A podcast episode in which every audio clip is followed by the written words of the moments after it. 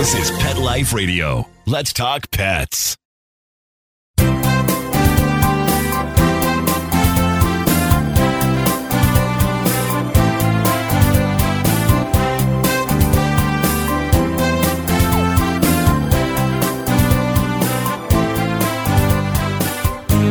And good morning. Welcome, welcome. We're here live with Dr. Jeff Werber. Here, your host for the next 30 minutes on Pet Life Radio, Ask the Vets with Dr. Jeff, and also on my Instagram Live. Uh, we're here for you. We're here for your pets. So if you have any questions, anything you want to talk about, now is the time to let me know. Send it. We already have someone waiting in the waiting room here on the show on Pet Life Radio. Lily uh, will get to you in a minute. And um, anyway, how to get a hold of me? Well, you can do what Lily did. You go on to petliferadio.com, click on shows, scroll to Ask the Vets with Dr. Jeff and you'll see a Zoom link left there for you. Go ahead and just hit the link and you will be welcome into the show. You can also, good old fashioned way, still can be done, believe it or not, toll free, 877 385 8882. Once again, 877 385 8882. Give a call and we will be happy. And of course, for those of you on IG Live, oh, Shorty's there. Hello, hello. This guy, by the way, is phenomenal. And man, what he does with those pit bulls, love it. So, anyway, just go ahead and join me here and I will answer your questions and we can talk about anything you want to talk about. So,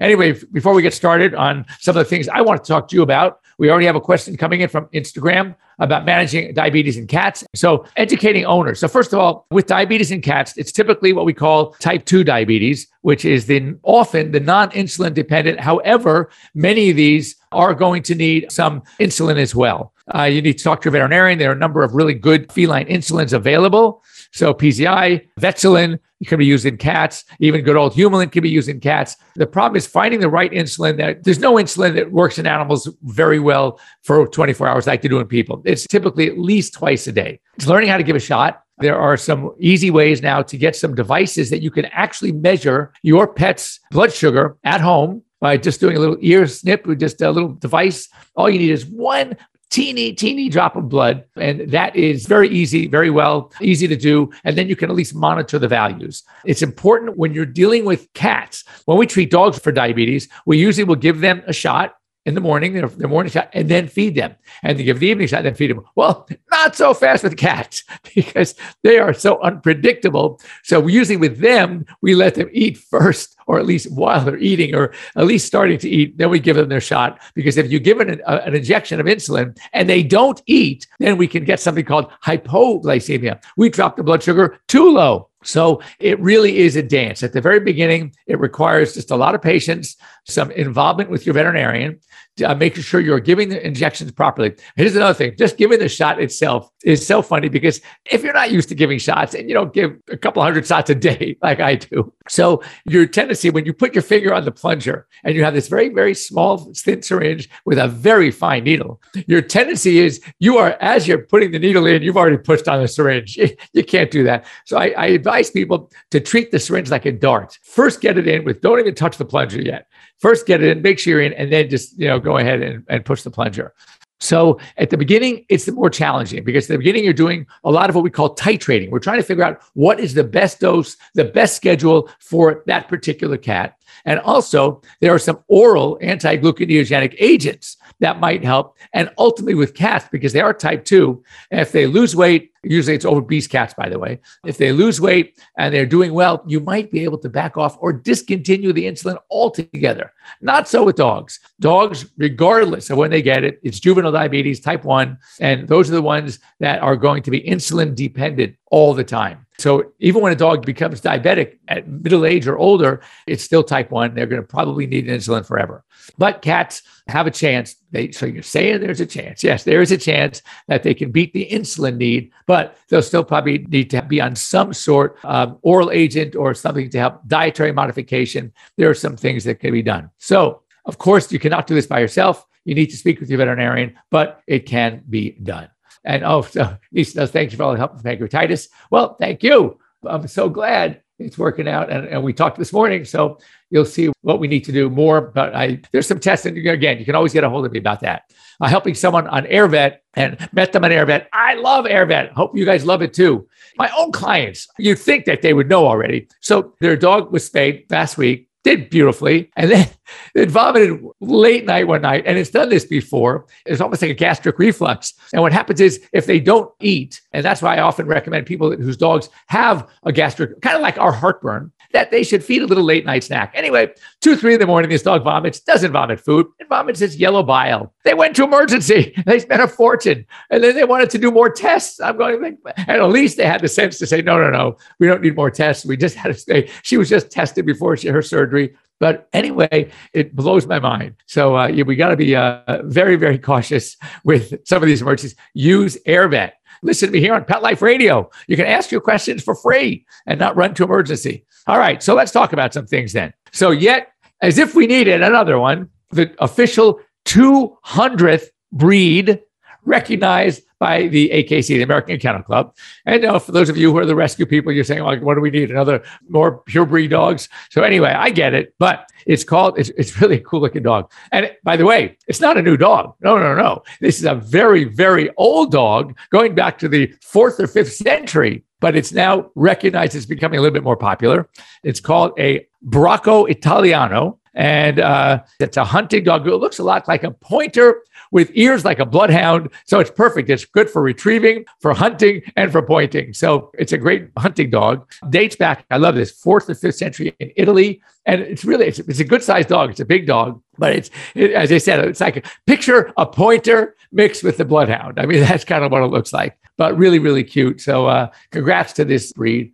And uh, okay, next up. Oh, this is a sad thing. And that is because of the housing crunch, what's going on now, two bad things are happening. First of all, people that are moving because of they can't afford their homes now because of everything going up in price or their apartments or their whatever. So, so what they're doing is they're temporarily having to find some place that allows pets, and they can't because there's a big crunch out there. So, what's happening is they are taking their pets back to the shelter or into the shelter for the first time. Those that have adopted pets and then now have to move are being relocated, then they too now are bringing pets back into the shelter. So that's kind of sad. I mean, and you know, this was predicted just just with with with COVID. And when people were getting back into working, back into the swing of things, then this was going to happen. That we were going to start seeing animals that were being relinquished back to the. Um, I've, I got a chat question. All right. A five month old mini poodle was diagnosed with transitional vertebral segment at the lumbosacral junction, not uncommon. Does that mean for development of life as a puppy? Is it okay? So, so this is a, a congenital anomaly. And well, first of all, the LS area, lumbosacral problem, is a common problem in many dogs, and there's often an instability. So, really, what it depends on is how, on this five month old mini poodle, how much symptoms are we seeing related to this problem? In other words, is there lameness? Is it pain? Unable to walk? it really depends how bad it is because if there is a pressure on the cord and if an MRI was done to see really what the effect this is having on the spinal cord itself, then there are possibly things it can do. It can be fused, the disc or whatever could be removed surgically if there's being pressure put on the cord. So it really depends on is what effect this anomaly is having and how much of the diagnostics were done, or was it just done by x ray at this time or consultation with a neurologist? So that would be your best bet talking to a neurosurgeon, a veterinary neurosurgeon, or a neurologist, who a lot of them do. So no MRI yet. She has pain when we touch. So just x-ray this time. Okay, so now we're getting somewhere. So what I would recommend then is there are two ways you can do just treating right now. Either NSAIDs, non-steroidal anti-inflammatories. If it's a little poodle, meloxicam would be my choice, or Galliprant, or get the MRI to see how extensive is the lesion, how much of a problem, and might there be a possible surgical correction. The only reason why I would push you to that and a surgical problem now is that the puppy's only five months old. Now, when this happens in adult dogs and it flares up, there are instances where it's worse, it gets better, responds to the steroids or to the non-steroids, rest, and then it gets better again. Well, in that case, there's no reason to consider surgery. But in a five-month-old puppy, if this is a, a, a genetic anomaly, developmental anomaly that might be able to be fixed through fusion, joint fusion, I would recommend take it to the next step, getting the MRI and having a consult with a veterinary neurologist or a veterinary neurosurgeon and to find out what might be done. And again, that's because you have a young dog and you don't want to have this for the whole life if it's just pain. Now, if there were neurologic deficits, then that would, would add to the confusion and to some of the decision making. But right now, if it's just a pain thing and it's affecting her and she's only five months old, I would take to the next level. So, my opinion, let me know. Okay. And there's another question coming in. And uh, just in time. Thanks a lot. Okay, good. Please uh, Lily, uh, follow up with us. It's very important that we get this, and I will share this with everybody else. But I think it's um, thanks for uh, asking. I love giving free advice, so you get free advice. How cool is that? Okay, what are your thoughts on antibiotic therapy, i.e., metronidazole, for acute gastroenteritis in first-time offenders? So, first of all, I love this question. I am not a drug junkie. So I did not like if it's a first time offense and I don't know anything about the dog, history of the dog is very important. But if if it's a dog that has a tendency to munch on things and eats things, or there's some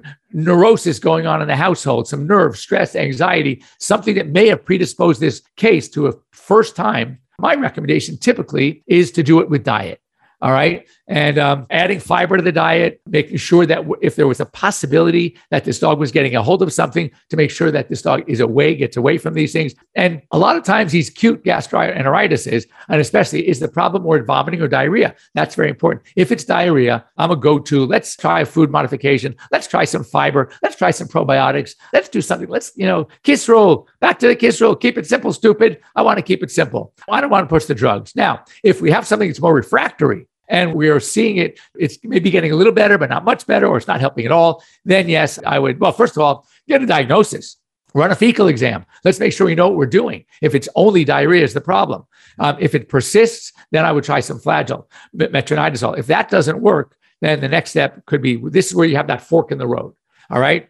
Depending on how bad it is, is there a lot of blood? Is a rectal exam normal? But you really need to get some tissue sample to find out what we're dealing with. Then I would shoot for the scope. That's a referral and that's expensive. If the other things didn't work and you've tried Flagyl, which is the newer anti-colitis medication, or sulfasalazine, azulfidine, nothing works. You have a dog that's got a, having a persistent problem now, then you can either go to the steroids, which I don't know if I would do that. I would probably go with the scope again, depending on the age of the dog and depending on, on finances. If money is a real object and everything else about the dog is perfect, then you can try a course of cortisone. But I first go with the, my dietary modification, and then depending on many other factors, I can advise one way or the other. Okay, next up is Ehrlichia contagious? The Ehrlichia itself, no. Uh, it's got to come from the tick. It's a tick bite. Now, is it contagious if a dog gets Ehrlichia and gets and a tick bites it and then that tick goes to another dog? Well, yeah, but from pet to pet, uh, no, it's a blood parasite, so it's in the bloodstream. It's not something that they can pass on through you know sputum or a nasal discharge to another dog, even poop. But it's got to be through a tick bite. Okay, next up. Oh, just in Virginia, if you're back east, rattlesnake warnings. Uh, there have been a number of uh, cases of rattlesnake. So again, that's uh, just, you know, FYI, stay safe. Oh, boy, boy, time flies when you're having a good time. We have to break for our advertisers. No wonder why Marcus gave you dirty looks. So, anyway, all right, we're be right back after these short messages. Do not go away. Take a bite out of your competition. Advertise your business with an ad in Pet Life Radio podcasts and radio shows.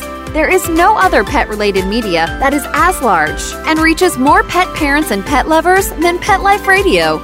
With over 7 million monthly listeners, Pet Life Radio podcasts are available on all major podcast platforms. And our live radio stream goes out to over 250 million subscribers on iHeartRadio, Audacy, TuneIn, Stitcher, and other streaming apps. For more information on how you can advertise on the number one pet podcast and radio network, visit PetLifeRadio.com slash advertise today.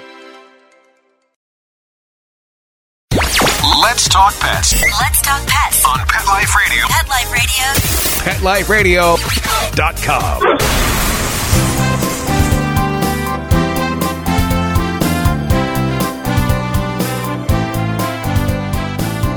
Okay, welcome back. We had a couple of good questions on IG Live on Instagram coming in. So I want to share the First of all, is trazodone the only thing to help elderly dogs with dementia dealing with sundowner syndrome? So, and the answer is no. Trazodone is more of a, it's calming. All right. So there are other things you can do that will help that as well. But I'm a big fan of brain food. So first of all, antioxidants seem to help And also, there's no one solution to any of this. And also, there's a medication that's used in people with Alzheimer's called selegiline or L-deprenyl. It's also the, uh, one of the active ingredients in Anipryl, which is a veterinary product. Anyway, that can be very effective. I would say it is because every dog is different. But there are some things you can do, and just just understanding that it does happen. And as long as they are still like eating and they're happy to see you and be with you, and their relationship is good, and so what they slow sometimes, so what they get stuck in a corner and they can't move. Hopefully, they're remembering that they have to be asked to go outside. If not, you might want to put some wee pads down. Really, it is. It's like when getting puppies all over again. All these things you had to do when they were puppy. When they get very, very old, it's the same thing. Kind of like elderly people needing diapers. So it just it's just one of those things that happens. But you know, as long as the dog still seems happy, hang in there and, and is eating. Try Deprenyl, try antioxidants, try CoQ10, glutathione reductase, any antioxidants, a lot of food. There's actually a diet out there called BD, brain diet. And what makes it so brain dietish is the fact that it's got loaded with antioxidants. And anything an ophthalmologist can do for a 14 F year old who's losing her vision. Well, first of all, getting a diagnosis is really what the key is they can get a diagnosis for you where you can find out what exactly is going on with the yeah, why is there vision loss? Is it cataract? Is it severe lens problems? You know, nuclear sclerosis or lenticular sclerosis, they call it, where the lens capsule gets thick and hazy and loses its elasticity. So now it's harder for the light to get through. So that's a possible problem. And then is it a problem in the back of the eye, the retina? Is there some sort of retinal degeneration? Is there retinal detachment? Uh, there's so many factors. So, what the ophthalmologist can help you do is at least come up with a diagnosis as to what the cause is. And then, based on that, is where possibly treatments can be done. So I would highly recommend also, if it's coming on suddenly, like fairly rapidly, then 100% you should, see an ophthalmologist. If it's something that's progressive over a long time and there is sclerosis, which a veterinarian can see, and there's no cataract, which a veterinarian can see, there's some certain simple tests that we can do. I mean, I can do even in an office that would, would be, I could do what's called an ocular fundic exam. I can see the back of the eye. I can evaluate the optic disc. I can look at blood supply. I can see see if there's detachment. A general practitioner should be able to do that. And then, of course, you know, being able to see the back of the eye kind of tells you that if you can't see the back of the eye, the retina, then chances are it's not a cataract because with cataract, you can't even get to the back of the eye. So, anyway, these are some of the things that you can do. And uh, I would highly recommend have your doc do some really good stuff too. All right, next up, Ah, recommended for stiff joints and hind legs, but not quite ready for anti-inflammatory and pain meds. A nine-year-old pug slowing down. Chondroitin, glucosamine, adequan, and laser therapy. Did I answer your question? Yes, there are a lot of things you can do first. And I don't blame you to try to shy away from the drugs right now. But yeah, laser therapy is really cool. If your vet doesn't do it, there are going to be a lot of rehab facilities that will do cold laser or therapeutic laser. It really is effective. I love it. We do it every day on animals. And the next thing, uh, glucosamine chondroitin supplementation. There's also supplements that are really good. Adequan. Adequan injection is an injection that your vet has to give if you're really good that probably can teach you how to do it because you want to give it long term. But it is the it is the original polysulfated glycosaminoglycans. It is the original supplement, if you will, though it's injectable, it's not oral, and it is very effective. I was listening to a, a surgeon, a veterinary surgeon, orthopod, at a trade show once, and you know, with all these oral products available and cold laser available, and he was saying, he says, for those of you who've been around for a long time, you remember he had this, he kind of had that accent. He was a southerner. Remember those, that Adequan, that shot we used to give? Remember that? Well, you might want to pull some out of your cabinet, wipe off the cobwebs, and start using it again because he says it is one of the best things on the planet for this problem. So do it. Adequan, A D E Q U A N, also very effective. And um, as I said, one other thing, it's not cheap, it's very natural, and I've had tremendous success with it. PRP, platelet rich plasma. You need to find a vet that has the PRP machine and it's it's very very expensive. We take plasma from the dog, we draw off about 35 cc's. Of that, we can salvage four cc's of PRP, and that's all you need. All right, it goes through this machine, it spins it down. You dump off all the non-PRP stuff, save those four ml. You pull it up on a syringe, but otherwise, it's really cool. PRP. I did it once. I had to do it on an elbow. Had elbow dysplasia on an old Labrador. Is that sometimes you have to come back in a two months or three months and do a second shot. I never had to give a second shot. This dog did amazingly well. So I kind of like it, if you couldn't tell. In Oklahoma City, I you know sometimes I like to be regional. Feline panleukopenia. every cat should be getting a vaccine for panleukopenia every three years, unless you want to test for it and titer it. But it is potentially deadly. And what they say, yeah, actually, it's fatal in 90% of the cases. So uh, it's tough. So be careful if you're in a, that area. Make sure your cats, especially if they're outdoor cats, even indoor cats, but outdoor cats, are highly susceptible to it if they are not vaccinated. And vaccine is so easy. Get a vaccine. Oh, it is known. This is not an argument against getting spay and neuter. 100% yes. But we know that when cats or dogs lose this, what we call sexual energy, that if you don't make dietary modification after the spay and neuter, after the testosterone or the estrogen is gone, then they might gain weight. And we do see a lot of obesity in these animals. Very important to make adjustments. You just want to adjust their caloric intake or make it up by exercising them more. But anyway, just know that it is a potential issue. And uh, one last thing for those of you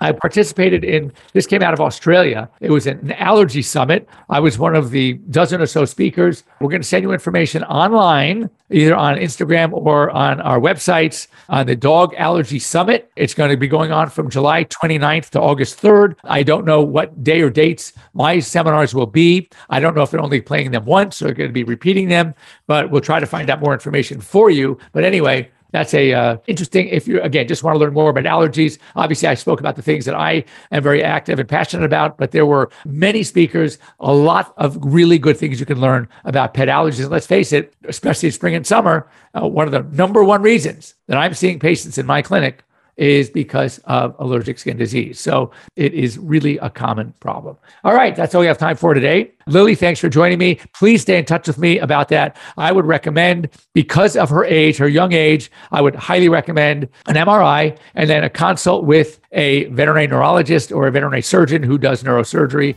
as well, because there may be some things that we can help her and have her lead a fairly normal life. So uh, get back to me. If you want to ask me or talk to me personally, you can reach me at Dr. Jeff, drjeff at petliferadio.com. And for those of you also, drjeff at petliferadio.com. Or, of course, just reach me here on Instagram, send me a, a message, and I will get back to you. So I think that's it. We'll see you all here next week. Same bad time, same bad channel. Same here on Instagram Live. And uh, if you have any questions during the week, as I said, please send them to me. If they're really good ones, I'm going to share them with the audiences, both here on Pet Life Radio and Instagram. So otherwise, have a good week.